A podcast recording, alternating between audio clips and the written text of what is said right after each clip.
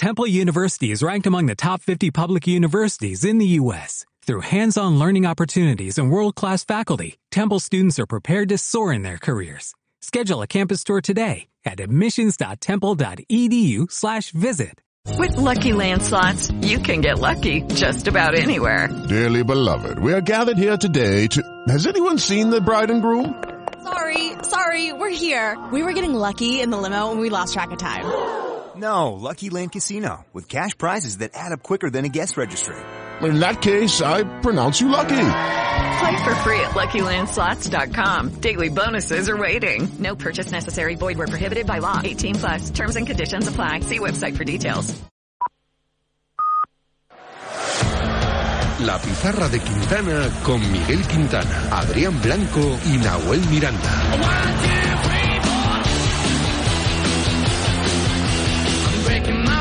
Just to know your name. 17 tracks and I've had it with this game. Hoy la pizarra de Quintana la hemos trasladado a Málaga para disfrutar de esta maravillosa ciudad que mañana espera a su vez disfrutar con el debut de la España de Luis de la Fuente. Así que hoy toca hacer la previa de ese partido ante Noruega. Y por supuesto también hablar de la destitución de Julian Nagelsmann en el Bayern, de las opciones de Carlo Ancelotti con Brasil, del posible regreso de Leo Messi al Fútbol Club Barcelona y mucho más.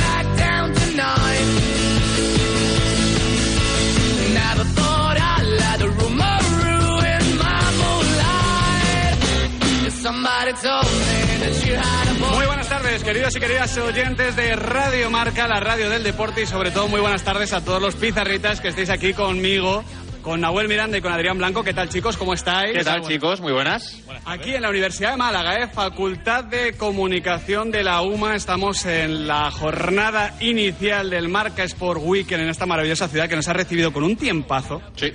O sea, un tiempazo que nos ha hecho replantearnos si nos gusta tanto la radio.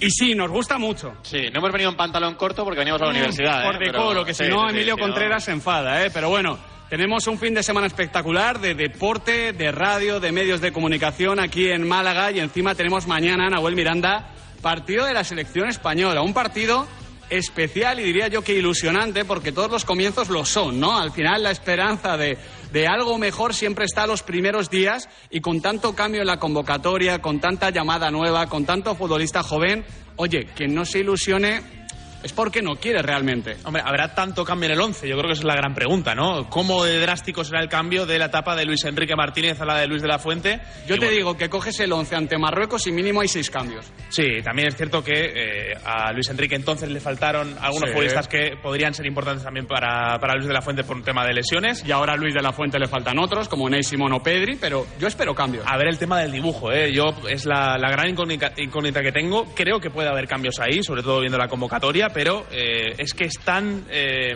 iba a decir variopinta y, y iba a quedar un poco mal, pero sí que es muy heterogénea, ¿no? La, la convocatoria de España, así que hasta que no veamos una horita antes del partido del 11, el primer 11 de Luis de la Fuente, no podremos salir de dudas. Yo voy predispuesto ¿eh? a ver cosas nuevas, empezando por el sistema. Yo creo que lo va a cambiar. Creo que las palabras de Yago Aspas ayer en rueda de prensa Sí.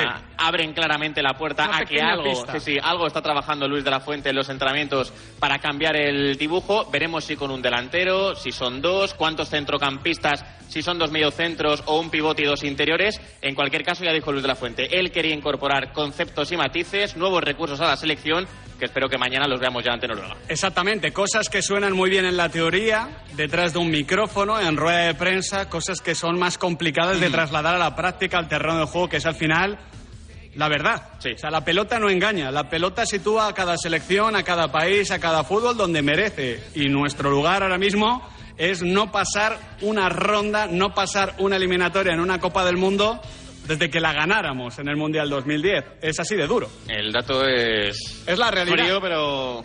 Evidentemente, al final la Eurocopa sí que se hizo un buen papel llegando hasta semifinales, pero en la Copa del Mundo, desde la eliminatoria ante Alemania y desde la final ante Países Bajos, no sé si por entonces todavía era Holanda, eh, pues bueno, no hemos ganado a nadie, como se dice vulgarmente, pero bueno, por eso, por eso la ilusión, ¿no? Tenemos ya la tripa vacía, ¿no? Ya, ya se nos ha pasado esas victorias de la Eurocopa 2008, del Mundial 2010, de la Eurocopa 2012, de ese trienio maravilloso de la selección española y por eso espero ver en esta Málaga preciosa mucha ilusión con la selección. Luego vamos a subir a varios de vosotros, pizarritas que estéis aquí con nosotros en la Universidad de Málaga, para hablar de esto, ¿no? que nos digan su once, su propuesta, su esquema. Al Sí. final, oye, es gratis. A quien esperan. Exactamente, luego os vamos a preguntar más cosas sobre Messi, sobre Carlo Ancelotti, así que esperemos que disfrutéis con nosotros de tres horas de radio y fútbol aquí en la pizarra de Quintana. Pero ojo, que a todos los pizarritas que estéis en otra ciudad, Mm. lo siento mucho por vosotros, es difícil estar mejor que el Málaga ahora mismo, pero también queremos saber vuestra opinión, ¿no? Joder, qué bien estás quedando delante de Hombre, la gente. ¿eh? no, no, no. Desde A el minuto uno a ganándote aquí No, a, mira, hoy he entrado, a los pizarritas. No, ¿eh? pero esto es verdad. Hoy he entrado esta mañana en Radio Marca Donosti y digo, joder, estamos aquí en Málaga, cerquita de la playa, estamos espectaculares. Todavía no había tomado ninguna cerveza. No toma ninguna, ¿eh? Eh, sí, sí. A ver Ninguna, cómo sales de esta hora. Ninguna, ninguna. El caso es que les digo, Buah, es que aquí hace un tiempo espectacular. Vosotros allí por el norte a ver cómo estáis. Y me dicen, Eco, no, no, aquí un día de playa en la concha, brutal. Me escribe a los dos minutos por WhatsApp. Está lloviendo, pero no podía quedar mal. Al final, el norte es el norte y el sur es el sur. El caso es que queremos saber la opinión de los pizarritas del norte, del centro, del este, del oeste y también, por supuesto, aquí del sur. Claro, esa gente guapa que nos está escuchando al otro lado de la radio hasta hora de la tarde en el 628269092, ¿Qué dice Eco Picabea? como todas las tardes, pero qué sinvergüenza eres, Miguel Quintana. En Eco, si yo vendo Donosti, te fastidias, que ya tenéis otras cosas, hombre. Venga, que os queremos preguntar, como digo, a los oyentes que estáis al otro lado de la radio hasta hora de la tarde, ¿os ilusiona ver a esta nueva España de Luis de la Fuente? Notas de voz, WhatsApp de audio que recibimos desde ya a las 4 y 5 de la tarde en el 628269092. Eneco, venga, anímate y mándate un WhatsApp de audio. Mañana juega la selección española aquí en la Rosaleda ante Noruega. No pudimos conseguir entradas. Si a alguien le sobran. Estamos abiertos, ¿no? Encantados, eh. No, no, no lo conseguimos, no lo conseguimos. Fijaos, para que luego digan de los periodistas. El caso es que ayer ya hubo fútbol, anoche ya hubo fútbol, esta mañana ha habido fútbol. Y tenemos que repasar varios titulares ¿eh? de la jornada de selecciones, o al menos de lo que va de jornada de selecciones, porque, por ejemplo, ayer Adri, Inglaterra ganó a Italia. Partido histórico para Harry Kane, que se convirtió en el máximo goleador de la historia de la selección inglesa ante una Italia muy, muy, muy decepcionante de nuevo con Mancini. Sobre todo en la primera mitad, titula la gacheta de los Sport Poca Italia. Y sí que es cierto que en la segunda mitad hubo una reacción liderada por Mateo Retegui, este chico argentino que juega en Tigre y que es el primer futbolista de la historia de Italia que marca siendo eh, no jugando para un equipo europeo. Los argentinos están tocados con una varita porque ayer Leo Messi y los suyos se dieron un baño de masas en el Monumental. Uf, es que fue La tremenda foto, la, la foto es impresionante, ¿eh? Sí. con la familia. De hecho, quien está en primer plano es Antonella. No es Messi, es Antonella. A mí me supo mal un poco el papel de Panamá, que era la comparsa en la celebración de Argentina en el primer partido en casa después de haber ganado el Mundial, con réplicas para todos los futbolistas de la convocatoria, con bueno un recital de faltas para Messi, que hasta Sí. que no marcó la suya tuvo es un, unas poquito, cuantas. es un poquito el equipo que se enfren- enfrentaba a los Glover Trotters, ¿no? Claro, sí, que, sí, que sí. siempre perdían, tenían que, que equivocarse, ¿no? Fallar a los tiros a canasta. Sí, sí, tal cual. Eh, la Copa de Todos titula el diario Ole con eh, Leo Messi en ese papel de capitán, de líder, eh, un poco agradeciendo también a todos los futbolistas que han formado parte del proceso y que no han podido ser campeones del mundo. Y me gustó que fuese en Argentina. No sé cuáles son los planes futuros, porque mi sensación es que España, después de ganar el Mundial, nos fuimos Sí, hacer un tour, ¿no? a hacer un tour. O a Argentina, de hecho. Espero que muy económico, pero lo disfrutamos poco. Sí, es verdad. En el país y ahora cuando las cosas van mal es cuando se pide apoyo. Bueno, Habrá que ganar otro. yo creo que también hay que estar en las buenas, ¿eh? no solo en las malas. Pero bueno, ganó eh, la selección inglesa, Argentina se dio ese baño de masas. Vamos con más noticias, por ejemplo, el doblete de Cristiano Ronaldo en el 4-0 de Portugal, debut de Robert Martínez ante el Liechtenstein. A ver, tampoco es una superpotencia mundial, pero ya vimos, por ejemplo, ese esquema de tres centrales, esa, en teoría, doble punta con Joao Félix y Cristiano Ronaldo. Comenzamos a ver el plan de Bob. Sí, evidentemente los focos van para Cristiano con ese doblete, gol de penalti, golazo de falta, que no lo haya visto, que no pierda un momento más en verlo porque es una pasada, pero me quedo con el partidazo de Joao Cancelo, que va a ser importante con Bob Martínez. Luego hablaremos de Joao Cancelo y de la sorpresa Hmm. que le dieron al acabar el partido con la destitución, aunque todavía no es oficial, estamos esperando, ¿eh? porque Julian Nagelsmann ha llegado hace un ratito a las oficinas del Bayern, de- del propio Nagelsmann, ¿no? A la espera de que también se confirme a Thomas Tuchel como nuevo entrenador del Bayern Múnich. Veía la portada que tenías ahí preparada, Nahuel Miranda, de Abola sobre Cristiano Ronaldo. Me gusta también mucho, ¿eh? Sí, sí, con el puñito en alto, estoy vivo, ¿eh? Daba la sensación de que después de ver a Cristiano Ronaldo salir por la puerta de atrás en el Mundial, iba a ser difícil seguir viéndole, después de, bueno, aterrizar también en el fútbol de Arabia Saudí, pero eh, ha empezado esta nueva etapa de Roberto Martínez y sigue siendo importante. Destaca el rotativo portugués las cifras de Cristiano Ronaldo con la selección, 197 partidos, 120 goles. Estamos hablando de grandes selecciones como Inglaterra, Italia, Argentina, Portugal. ¿Qué ha pasado con Uruguay en Abuel Miranda? Bueno, un empatito. Eh, no está mal, ¿no? En, en- en- un empatito en tierras asiáticas, ¿eh? Contra, Japón. ¿También ¿no? habéis ido a Japón para...? para Bueno, no, eh, nos falta un poquito de punch arriba. En esta convocatoria no ha entrado Cavani, no ha entrado Suárez. Los dos siguen estando todavía en la lo, lo bueno, lo bueno es que son dos chavales que tienen toda la carrera por delante Bueno, para marcar bueno, goles. Poco a poco. Cavani está sancionado. eh, recordemos por el incidente después del partido contra Ghana. eh, no ha ido Jiménez. Incidente. Eh, claro, la, la convocatoria se ha ido quedando corta de goleadores. No ha ido Darwin tampoco. eh, entonces, con el gol de hoy, Fede Valverde se ha convertido en el máximo goleador de la convocatoria de Uruguay con cinco tantos. Maxi Gómez era el delantero, ¿no? Sí. Había poco gol, es verdad. Que faltaba las, gol. La las cosas, las cosas no están funcionando. 1-1 ante Japón. Y ahora vamos con otros dos titulares de la jornada de selecciones. Bueno, uno y medio podríamos decir, en este caso, muy negativos para el Fútbol Club Barcelona. No sé si aquí en el auditorio en el que estamos de la Facultad de Comunicación hay algún culé, algún blaugrana. Eh, ¿Sabéis lo de Frenkie de Jong? No lo saben. Adrián Blanco. Acaba de comunicar el Barça de manera oficial el parte médico de Frenkie de Jong. Sufre una lesión. Mírale, mírale, mírale la carita a este pizarrita. Es un hombre, un hombre. Francis. Eh, Bueno, decía un hombre, no el nombre, pero me vale. Francis está destrozado. Iba a decir un hombre muerto, pero Francis está muerto. Francis, Frenkie de Jong sufre una lesión en el bíceps femoral del muslo derecho, baja y su evolución, según el Barça, marcará su disponibilidad. A ver qué pasa con Frenkie, pero no pinta bien. Francis, ¿sabes los de Christensen? Vale. Lo de Christensen se conoció ayer porque estaba jugando con Dinamarca, una Dinamarca que, que venció con el hat-trick del nuevo Haaland, o eso se comenta. El caso es que Christensen salió lesionado muy prontito en la primera parte y se va a perder el partido de Copa ante el Real Madrid. Aquí ya lo sabemos de forma segura. Sí, aguantó 18 minutos en ese partido de Dinamarca. Eh, no va a estar seguro en el clásico de Copa del Rey y en el Barça se espera que esté de baja entre 3 y 4 semanas.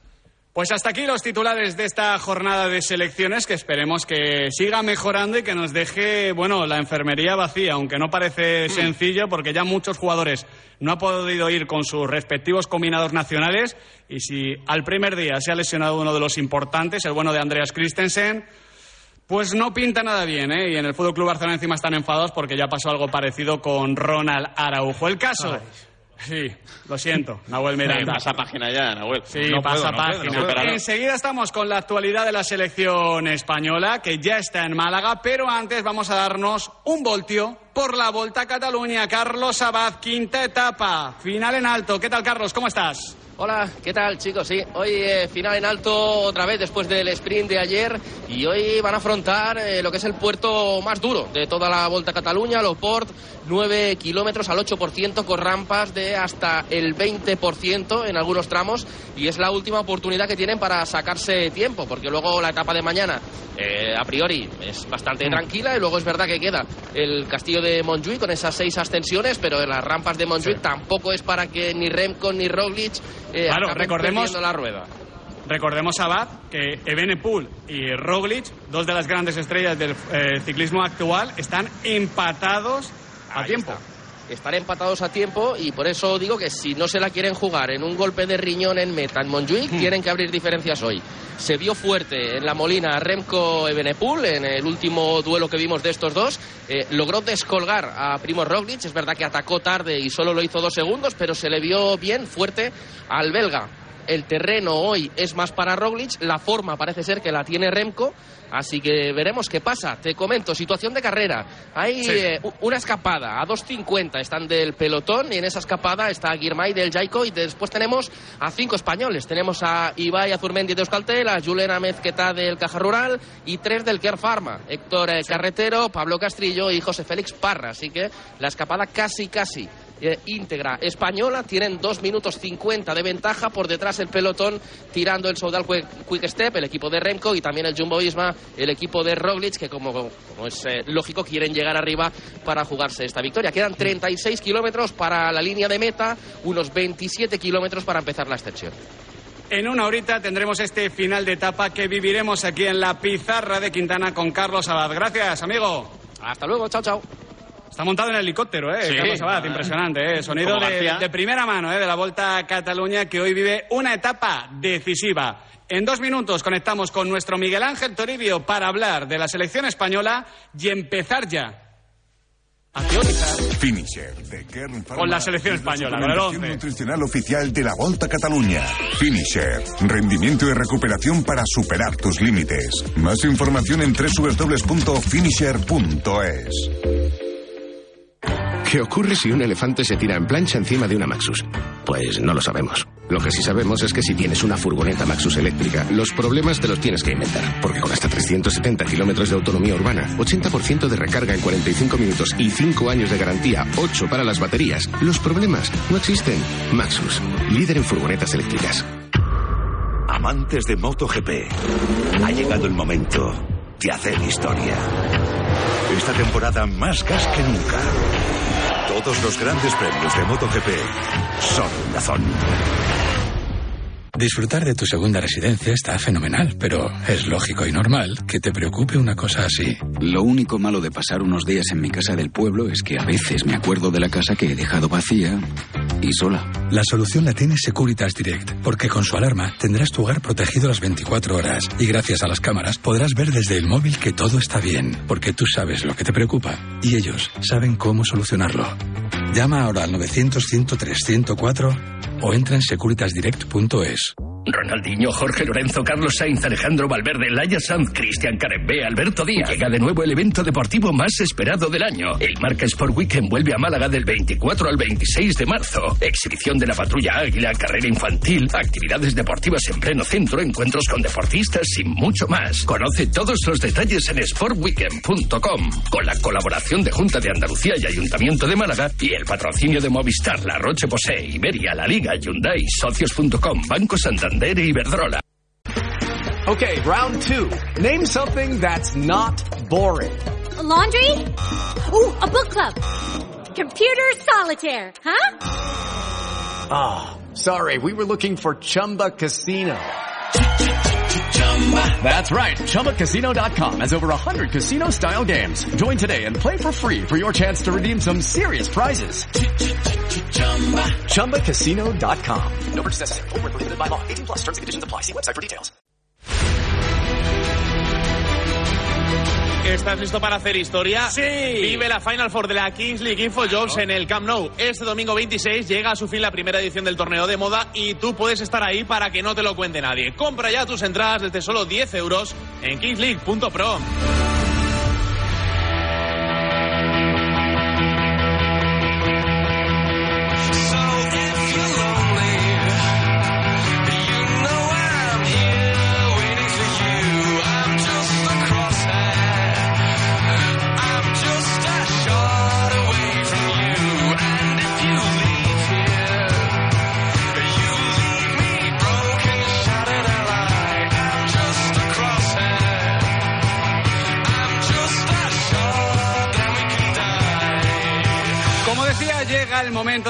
de la selección española de Luis de la Fuente, que mañana estrena prácticamente ciclo ante Noruega. Miguel Ángel Toribio, ¿qué tal?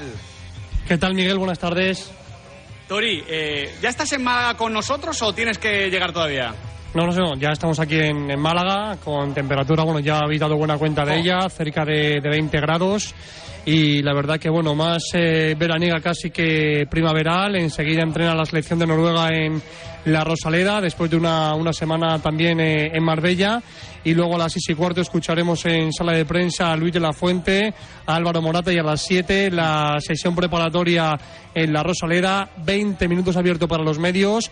Ahí creo que debería haber mantenido la tradición, recuperarla Luis de la Fuente, dejando ver a la, a la gente de aquí de Málaga pues eh, la última sesión del equipo nacional antes de que mañana se enfrente a Noruega.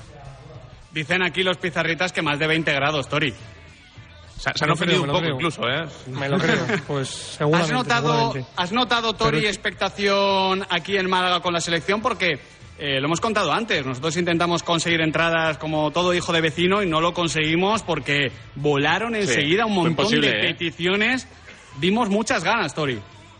Sí, yo recuerdo que Luis Enrique eh, acabó encantado con el ambiente de, de aquella tarde-noche en junio contra la República Checa. La verdad que fue un, ambiente de fútbol francamente bueno. Se nota que la gente aquí pues eh, echa de menos el, el fútbol de de élite. Es una ciudad que tiene que recuperar cuanto antes su, su plaza en primera división, si puede ser mañana mejor que, que pasado. Y fíjate que a pesar de que han pasado pues eh, ni siquiera un año, ¿no? Desde la última presencia aquí de la selección en Málaga, eh, la gente ha vuelto a responder, se quedó con, gana- con ganas de más y, y bueno, pues recuerdo, ¿no? Eh, la llegada del autobús por la avenida principal eh, de- del estadio de, de la Rosaleda, prácticamente como si fuera pues una, una subida al Peduez con, con la gente eh, estrechando y marcando el camino de- del autobús. Y eso que no era un partido ni mucho menos decisivo, sí importante de la Liga de, de Naciones, eh, pero se nota que, que la gente pues está con la selección y Málaga es eh, en los últimos tiempos de las ciudades que más cariño ha demostrado al equipo nacional. Tori, eh, tú que ya llevas unos cuantos años menos de los que te gusta reconocer, o más de los que te gusta reconocer, mejor dicho, siguiendo a la selección, eh, ¿qué nos puedes contar o qué anécdotas tienes de los debut de anteriores seleccionadores? Porque siempre son como momentos muy especiales y muy interesantes para saber los planes. Luego no sé hasta qué punto marcan el resto de la trayectoria, pero sí que se sobreanalizan mucho.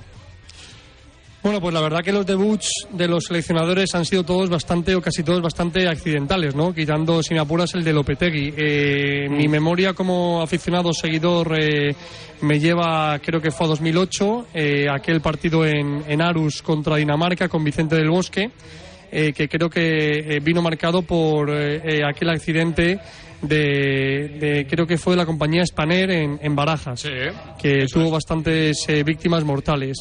Después de Vicente del Bosque, ya sí que lo cubrí como periodista. Recuerdo pues con mucho cariño el, el debut de Yuri Lopetegui.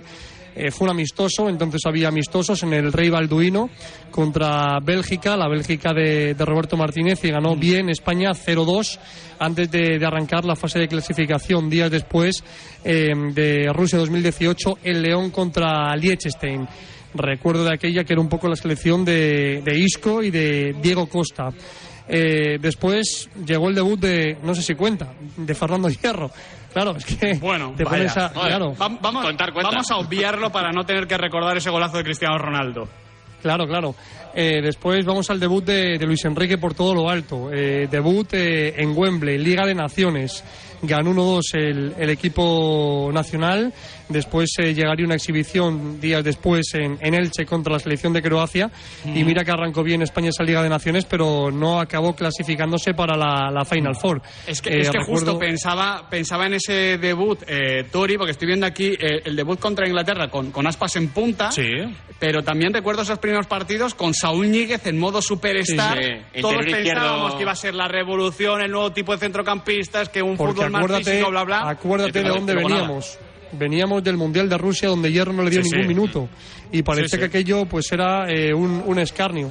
Y al final yo tenía muchas esperanzas también puestas en, en Saúl, pensaba, bueno, de hecho es que es el, el- el prototipo de futbolista moderno, ¿no? De, bueno, pues de mucha zancada, de mucho recorrido, que abarca todo, todo el campo.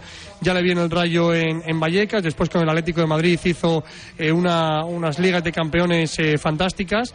Y luego también recuerdo, bueno, pues que creo que en aquella ventana debuta Ceballos, en aquella ventana debuta José Luis Gallá, eh, Asensio marca su primer gol con, con España en, en el campo de, del Elche, está también Yago Aspas, acaba Íñigo Martínez de lateral izquierdo achicando agua como puede en, en Wembley. Y bueno, mm, recuerdo que el juego de Luis Enrique entonces, a pesar de aquel 6-0, no enamoraba porque el globo se pinchó en la siguiente ventana que fue contra Inglaterra en Sevilla, cosas Sí. de la vida, lo que fue el último partido de, de Nacho eh, con la selección española antes de, de caer en, en Zagreb en, en octubre y, y dejarnos fuera de, de aquella Final Four que acabaría ganando Portugal.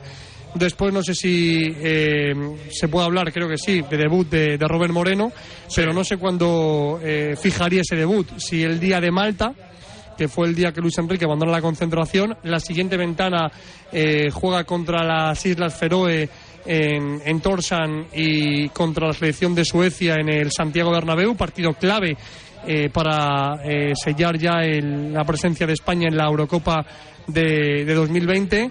Eh, ahí todavía se hablaba que, que, bueno pues que Luis Enrique estaba detrás de, la selección.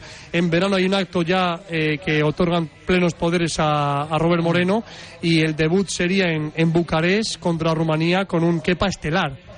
Eh, así que también bueno pues eh, es eh, forma parte también de la historia de los seleccionadores Y, y luego ya pues tendríamos que, que irnos al redebut de, de Luis Enrique Martínez que ya se hace en, en plena pandemia, o ya el debut de Luis de la Fuente, al menos oficial, que fue eh, aquel partido en, en Butarque, eh, que yo creo que, que de los actuales internacionales eh, que estaba Brian Hill y no recuerdo si alguno, algún otro se, se coló. Zubimendi también me, me suena.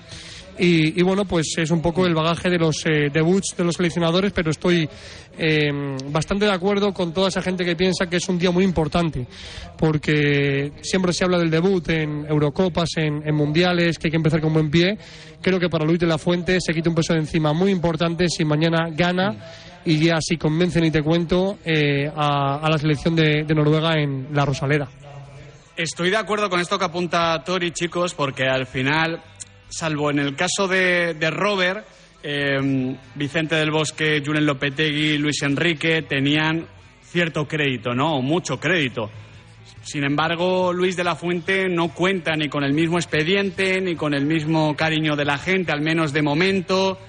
Ya ha habido alguna reacción contraria, ya hemos visto el incendio Sergio Ramos. Por eso, cuanto antes comience mejor la cosa, cuanto antes se consigue la primera victoria convenciendo, mejor que mejor. Sí, que llegue ya el primer partido y que llegue ya el primer gol. Y empecemos a hablar ya de otros temas a nivel deportivo con la selección española de Luis de la Fuente. Sí, yo espero que esta nueva etapa con la selección sea enfocada desde la ilusión, en el sentido de que España puede tener mucho que perder eh, por aquello de que ya el crédito de Luis de la Fuente de entrada es escaso, que tienes la Liga de Naciones muy pronto, que prácticamente el año que viene estás ya en, en la Eurocopa en, en Alemania. Entonces, bueno, me da la sensación de que España tiene muchas cosas que ganar, pero que un mal inicio puede transformar todo este aire de cambio en una corriente negativa. Punto positivo. También empezó con poco crédito el actual seleccionador campeón del mundo, Lionel Scaloni. Y ahora mismo ya está no solo en la historia del fútbol argentino, sino también en la historia de las Copas del Mundo. Tori, ayer Chitu se animó con un 11. Con más miedo que vergüenza, ya conoces a Chitu. Nos metió a cuatro centrocampistas. Tori, ¿tú por dónde crees que van a ir los tiros mañana en el caso de, de- del debut ante Noruega? El otro día dijo Luis de la Fuente que los sistemas no le generan estrés. Pero yo creo que al final tendrás que plasmar algo en, en la pizarra. A mí me salen 12 titulares. Eh, no sé quién, quién se caería, pero el 11 me sale el siguiente. Kepa. Ahora os cuento una cosa de la portería. Kepa entre palos en defensa. Carvajal, Nacho, Lapori y Gallá. Era de balde, pero pensando en las características de, de Noruega y de, y de Escocia, creo que conviene un futbolista con más rigor táctico en el lateral Sí, izquierdo como. Gallá antes que, que Valde y me dejo a Valde que es eh, un jugador con más vocación ofensiva para romper la seguramente tela de araña de, de Escocia. Centro del campo me sale Rodrigo y Ceballos. Por la derecha Oyarzábal, por la izquierda jugando un poco por donde quiere Gaby y arriba Aspas y Morata, Aspas más enganchando con Morata, aunque también se pueden alternar. Es el 11 que me sale. Si ahí entra Miquel Merino, tampoco me chirría. Pero ves a Aspas con Morata. Sí. Porque Sí, sí, esto ya sería que- una gran novedad. Es, de- es decir, hemos visto partidos de Luis Enrique donde no había un solo delantero, al menos de facto, ¿no? De, de- de escuela, porque siempre jugaba alguien en punta, aunque fuese un jugador más móvil. Si metemos a Morata y a Aspas, estamos hablando ya de, de una doble punta, por más que Aspas no deje de ser también un enganche. Sí, incluso Oyarzábal, que también ha jugado de falso 9 con, con Luis de la Fuente, puede, Así puede ganó caer la en Eurocopa esa, sub-21. sí, puede caer en esa demarcación. Después de aquel 3-1 de, de Italia, pues eh, cambia eh, un poco los, los cromos en la portería y en la delantera Luis de la Fuente. España hace clic. Eh, no sin suerte con aquel gol de, de Fornals, creo que fue contra Bélgica sobre la bocina, que a España la deja con vida. Y luego ya, bueno, pues España eh, rompe el tarro de las esencias contra la selección de, de Polonia, luego creo que llega Francia y, y Alemania. Eh, pero lo cierto es que eh, yo creo que esto es como todo. Luis de la Fuente confía mucho en jugadores que ha tenido en, en, sus, en sus filas y parten con cierta ventaja por mucho que todos parece que puedan partir de cero. eh, en, en esta concentración que arrancó el, el lunes. Te decía lo de la hecho, portería. eh, sí, un Dime, dime. momentín, Tori, un momentín. Es que estaba viendo el 11 que, que nos has pintado. Decía que mínimo seis cambios respecto al día de Marruecos. Aquí habría seis. Nahuel sería Kepa, que entra por una y Simón. Es verdad que ese es obligado. Nacho, evidentemente, en el centro de la zaga. José Luis Gallá, que por desgracia se perdió la Copa del Mundo por esa lesión. Dani Ceballos, que no estuvo convocado. Eh, Oyarzábal, que hubiese ido al Mundial, pero que estaba lesionado. Yago Aspas, el último, más de lo mismo. Eh, serían seis cambios. Sí. Ya es, un, ya es más del 50%. Incluso si nos ponemos a hilar fino, podemos decir que si Rodri pasa al centro del campo puede ser también otra modificación, a pesar de que no es un cambio eh, hombre por hombre eh, o un cambio de, de fichas en ese sentido. Eh, vaya, me parece que son bastantes cambios y sobre todo el tema del sistema. eh, Vamos, yo me, me defraudaría no ver dos delanteros eh, mañana Sería con toda la, la expectativa que se ha más creado, ¿no? significativo eso que los nombres en sí. En todo caso, Tori, nos querías comentar sobre la portería, sobre uno de esos cambios de lo que estamos hablando. Sí, no sé si os acordáis, eh, en partido oficial, el último partido eh, en el que un portero que no fuera Unai Simón defendiera la portería de España.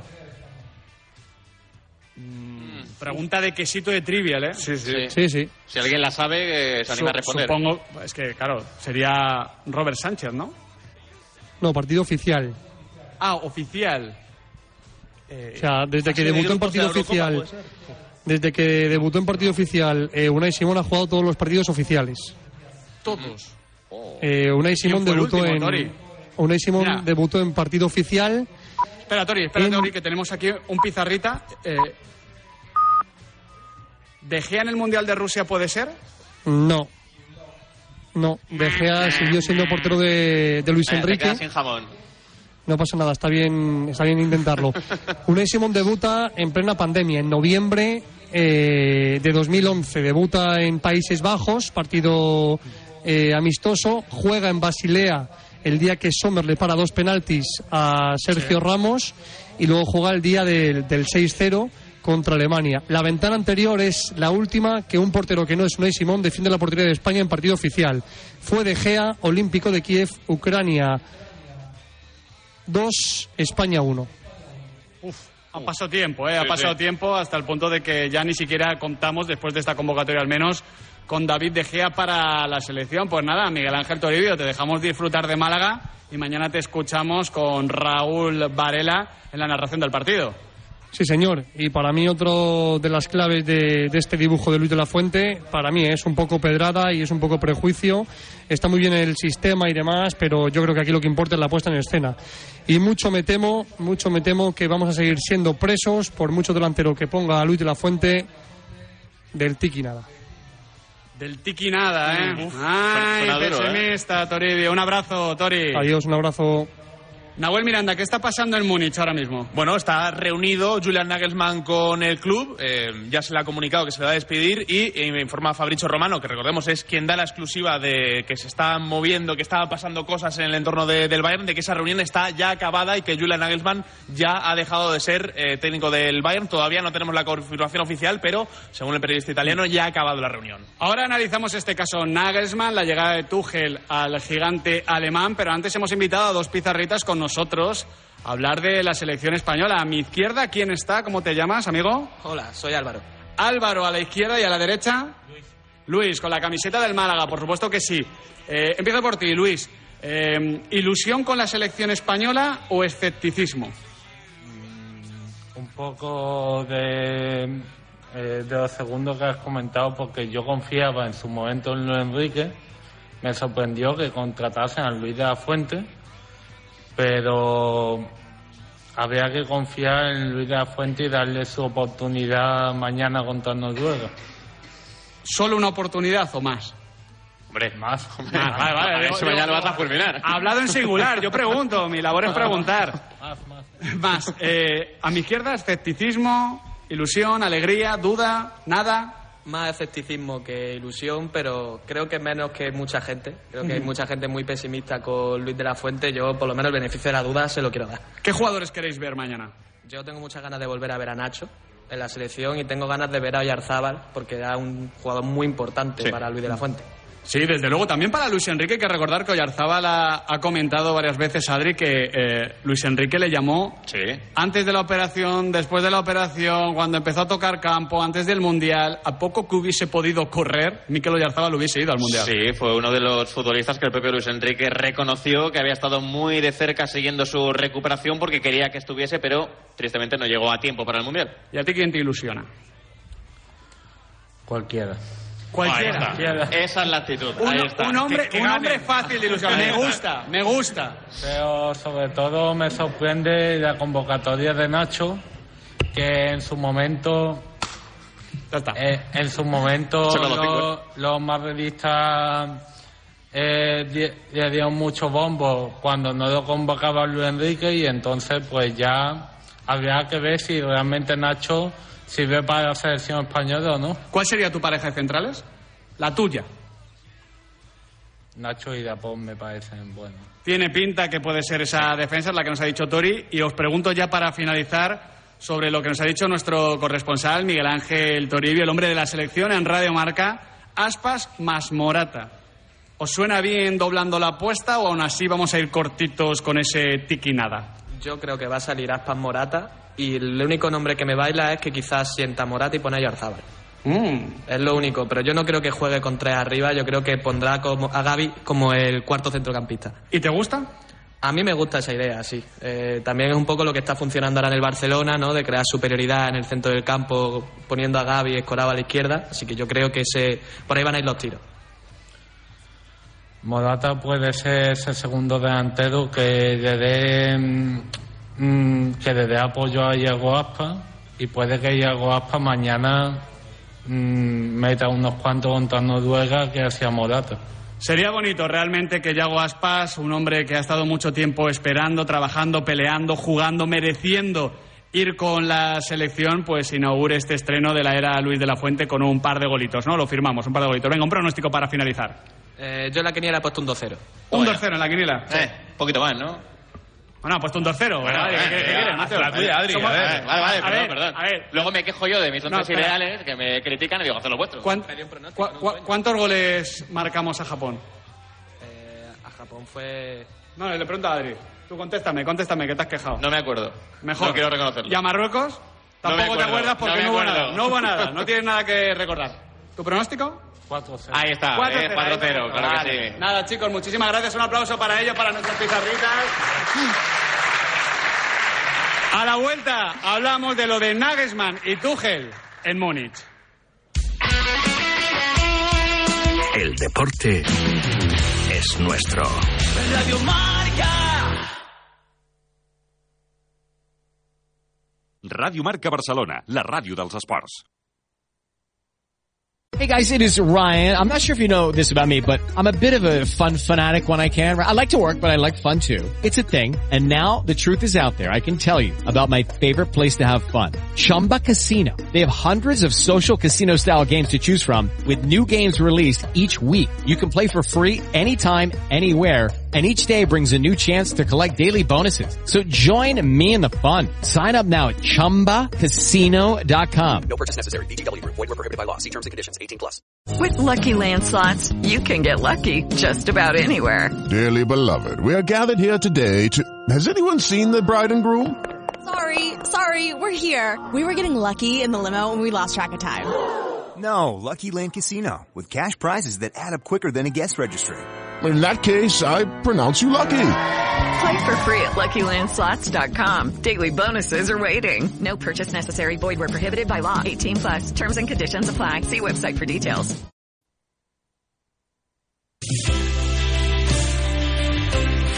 Mensajes al 628 26 90 92. En La Mancha no hay bombones, pero hay morenos que rompen corazones. Hola, buenos días, Radio Marca. Un abrazo, Vice. ¿Qué tal estás, hombre? Pasa, amigos míos, buenos días. Buenas tardes, pizarreros. Esas máquinas. Yo me iría directico ahora mismo a Radio Marca a conoceros a todos, de, de- sobre todo a Tío Ortega, a Sánchez, a Yanela, a Carabajano, a Sau, a todos. Que sois unos cracks. A mí el cumplido más bonito que me, que me hicieron fue mi tía que me dijo que estaba guapísimo en la boda de mi prima, no sé qué, con un traje blanco. Y no era yo, era mi primo. Cago en la leche. Chiqui, felicidades, Yanela. Hola Sauki, que quise conocerte cuando estuviste en Moncloa, no pude parar, qué rabia me dio. Venga, hasta luego. Mándanos mensajes con tu opinión al WhatsApp 628 26 90 92.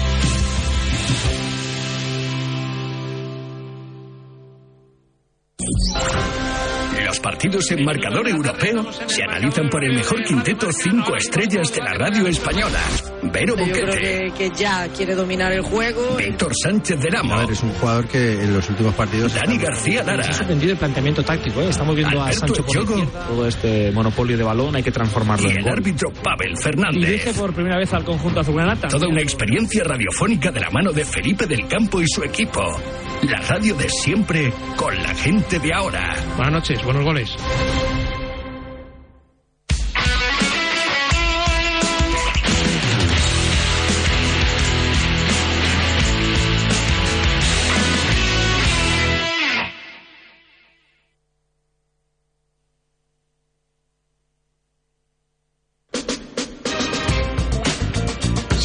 Pensando en cambiar de banco, lo tienes tan, tan fácil porque solo necesitas unos minutos para hacerte cliente online del Banco Santander. Y es tan, tan cómodo que puedes hacerlo cuando quieras y desde donde quieras. Trae tu nómina antes del 30 de junio y llévate 150 eurazos. Venga, no te lo pienses tanto y hazte cliente del Santander. Consulta condiciones en bancosantander.es.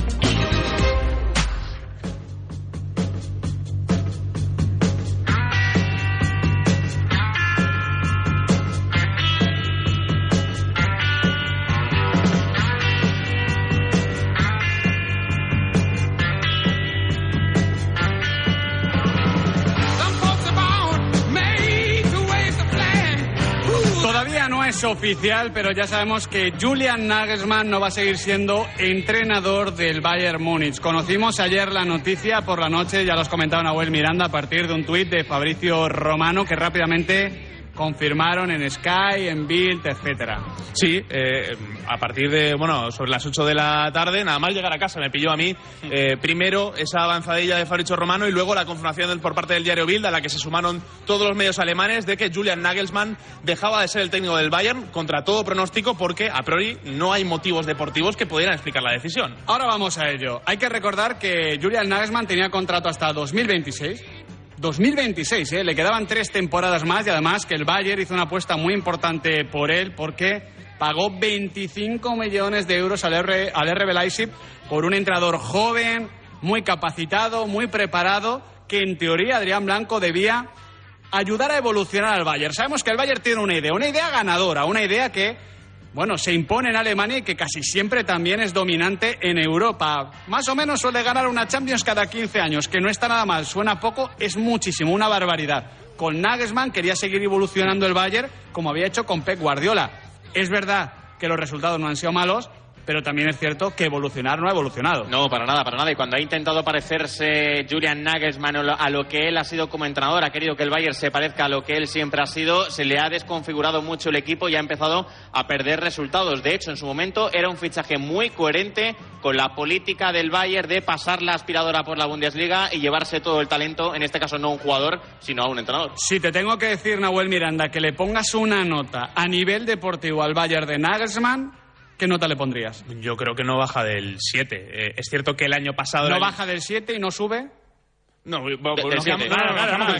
sí. No baja del 7 puede ser un 10. No, no, no. eh, yo creo que un 7 es una buena nota. Eh, es cierto que el año pasado el tropiezo contra el Villarreal en la Champions le perjudica mucho, pero el equipo completa una buena campaña eh, a nivel doméstico, sin un Dortmund tan potente como el de esta temporada haciéndole sombra. Eh, y bueno, me da la sensación de que el equipo poco a poco va creciendo. Era un primer año, era una transición complicada, pero el club de entrada, cuando decide firmarle cinco años, convertir a Nagelsmann en el técnico más caro de la historia, un poco acepta esa transición y decir, oye, vamos a modernizar el club y Julian Nagelsmann es el hombre indicado para hacerlo. Fue una apuesta muy importante, pero, pero, desde el principio hay cosas que comienzan a chirriar, Nahuel Miranda, en parte porque Julian Nagelsmann es un técnico muy controlador, quiere tener eh, todo a su cargo, estar encima de cualquier tipo de decisión, y eso en Múnich per se es complicado.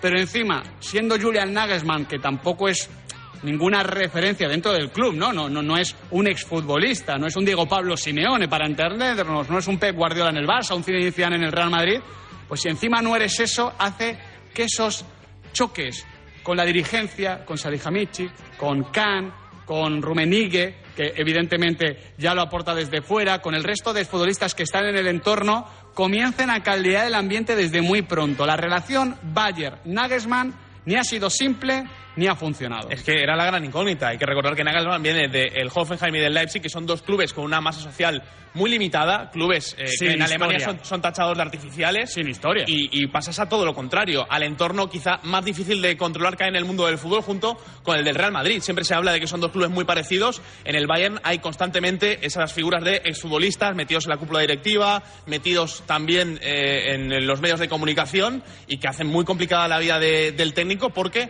eh, en Alemania no se lleva aquello de ser políticamente correcto. Cuando el equipo juega mal, eh, todo el mundo critica duramente al entrenador, eh, que es el que tiene que hacerlo jugar. Al final recoge una herencia eh, de nueve cam- campeonatos seguidos en Alemania, consigue el décimo, pero parece que no es suficiente. Es un entorno muy virulento el del Bayern de Múnich y este mediodía leía unas declaraciones de Nagelsmann en su última entrevista como técnico del Bayern que compartía en Twitter nuestro compañero Juanma Romero y eran unas declaraciones en las que Nagelsmann ya advertía, cuidado porque aquí ya me he dado cuenta que Múnich se pasa de un extremo a otro en cuestión de un solo partido.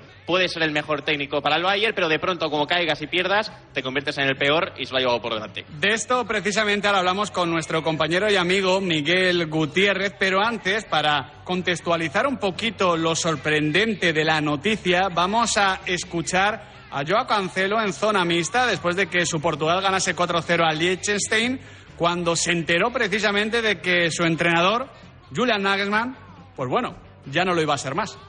Tuchel é o novo técnico, é, é- é- merece uma reação. Não sabia. Não sabia. ah, Fica surpreendido. ah, fico um pouco surpreendido, sim. Ah, agradecer ao, ao Mr. Nagelsmann porque foi ele que me quis no Bayern, foi a direção que me quis.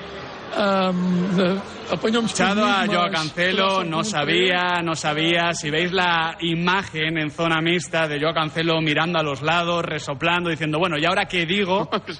Podéis entender que ni se lo esperaba ni, ni estaba sobre la mesa. Al menos esa es la sensación que transmite Joao Cancelo. Vamos a confirmarla, como digo, con mi tocayo Miguel Gutiérrez. ¿Qué tal, Miguel? ¿Cómo estás? Guten Tag, buenas tardes Miguel y Nahuel, buenas tardes, Guten Tag Málaga. Ahí está, ¿eh? ¿Te gusta Málaga, Miguel Gutiérrez?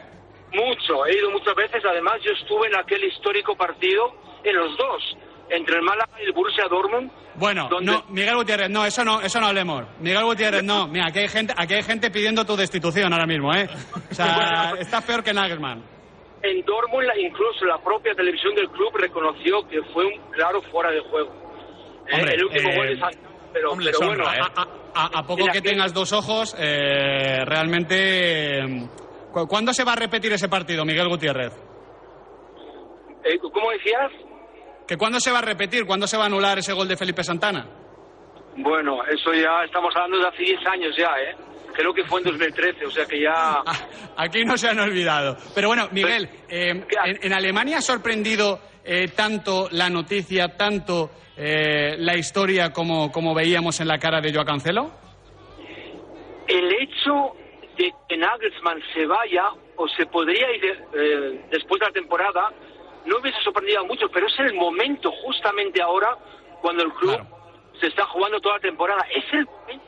¿eh? Y además Nagelsmann que estaba ahora mismo eh, esquiando en Zillertal, en, eh, en Austria, a su pareja, y entonces, bueno, ha dejado a todos atónitos y el hecho es que el Bayern tiene que dar muchas explicaciones. Nagelsmann es bávaro, eh, nació en una localidad cerca de Múnich y, y, y la afición, ten en cuenta que el Bayern tiene 300.000 socios, ¿eh?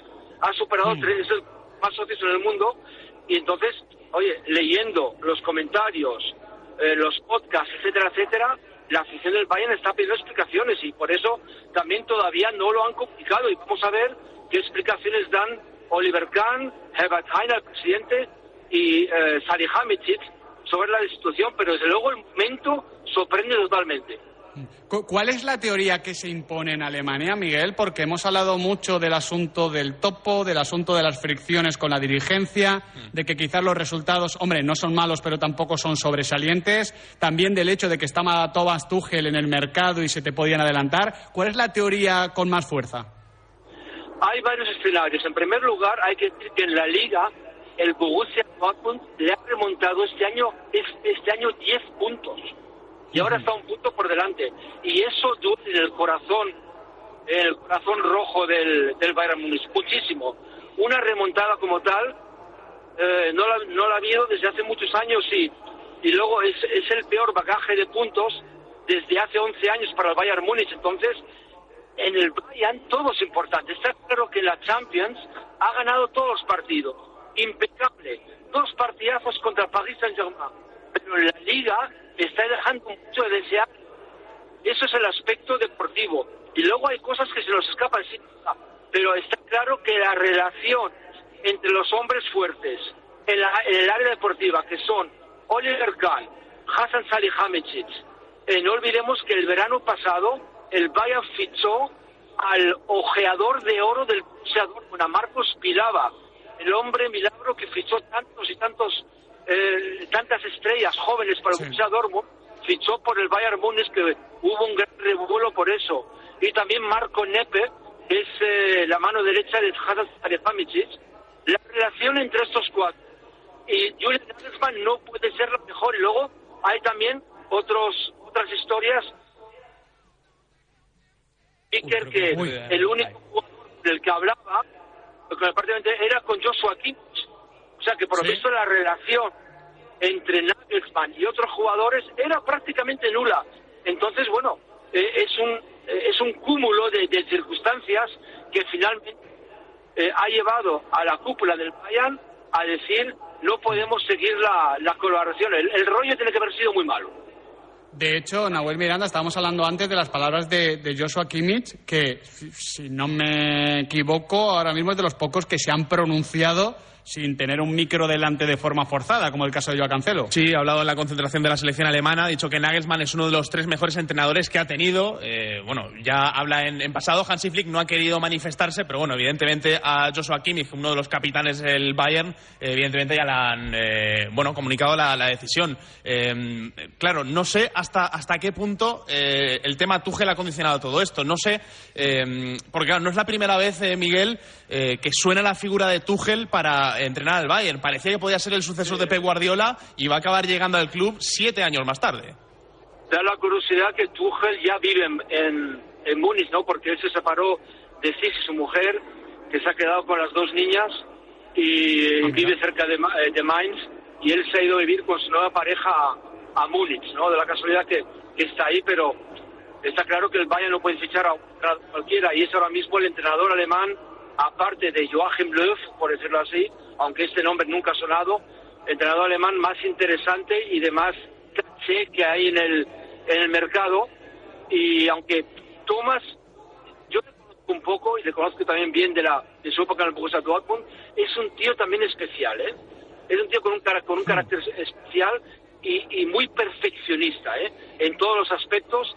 Y dejó hace dos o tres años una, una frase que a mí me llama mucho la atención, que dijo, yo le doy a, mi- a mis jugadores la caja de herramientas, como cojan el destornillador y no el martillo.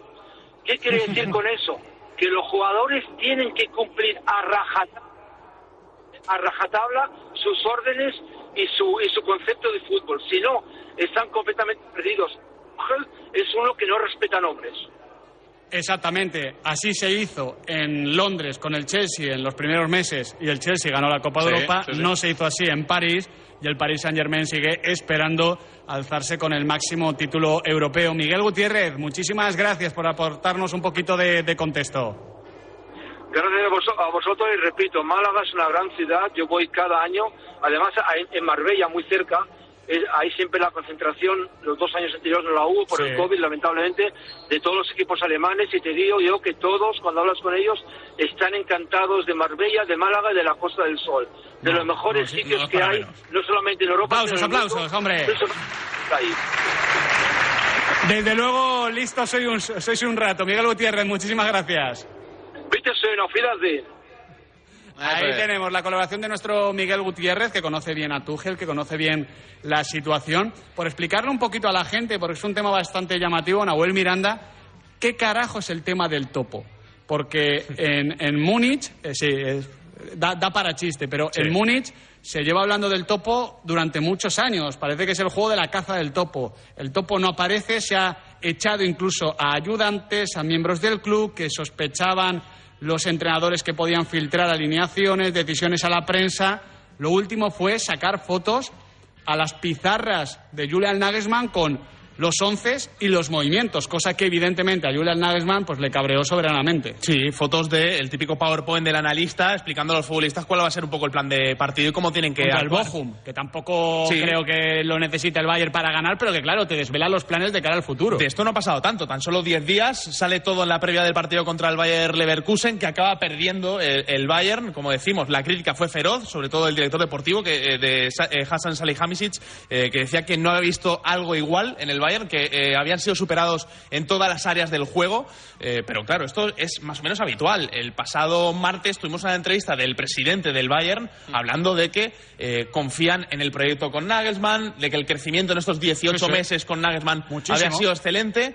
Y claro, después de la destitución nos quedamos un poco ojipláticos intentando buscar alguna explicación que, oye, que se ha ido filtrando a través de informaciones en prensa. Sea el topo, sean los roces con los directivos, sea esa casi inexistente relación con los futbolistas, es evidente, Adrián Blanco, que Julian Nagelsmann en su primera aventura en la superélite, en un club de superélite con sus neurosis habituales, pues no ha funcionado. No, no ha funcionado ni mucho menos. Y yo creo compro la nota que le puede poner Nahuel, pero yo esperaba un poquito más de Julian Nagelsmann y de su Bayern. Yo esperaba un Bayern mucho más atrevido, un Bayern que fuese una pisonadora y, por ejemplo, no lo hemos visto recientemente en ninguno de los dos partidos ante el Paris Saint-Germain en la Champions. Te lo digo porque muchas veces de los entrenadores a los que se tilda de gestores, se habla de ellos como, como si fuesen...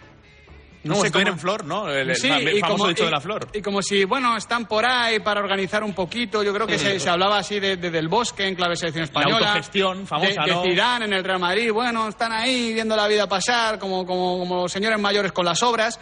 Eh, gestionar un club así es complicadísimo. Y hay un perfil de entrenador moderno, muy controlador, muy pizarrita, que nos encanta, pero que tiene que ser completado con otras cosas que quizás no sabe convivir con esas neurosis propias del Fútbol Club Barcelona, del Real Madrid, del Manchester United, del Bayern Múnich, de la Juventus, de esos cinco clubes sobre todo, podríamos sumar Liverpool y demás, Milan, que, que son clubes adictos a pegarse tiros en el pie porque hay mucho poder, porque hay muchas opiniones y porque cada derrota es el fin. Claro, porque esos clubes son lo que ocurre dentro del vestuario y sobre todo lo que ocurre en su entorno. Y yo aquí, hablando de gestores, me voy a quedar con una frase que dijo el otro día Carlo Ancelotti cuando le preguntaban ¿qué haces tú, Carlo, cuando vienen maldadas, cuando el entorno empieza a apretar y te sitúan fuera del Real Madrid? Y él dijo, yo abro mi sombrilla, abro mi paraguas y espero a que deje de llover. Esa figura, la de Carlo Ancelotti, evidentemente está muy alejada de la de un Julian Nagelsmann súper controlador que ha querido tenerlo todo bajo su control y que no lo ha conseguido. Me gusta que saques el ejemplo de Carlo Ancelotti, primero porque para el Real Madrid se ha hablado de Julian Nagelsmann, se habló en Sí, su momento, sí, el Real Madrid se movió, se ha hablado de Thomas Tuchel,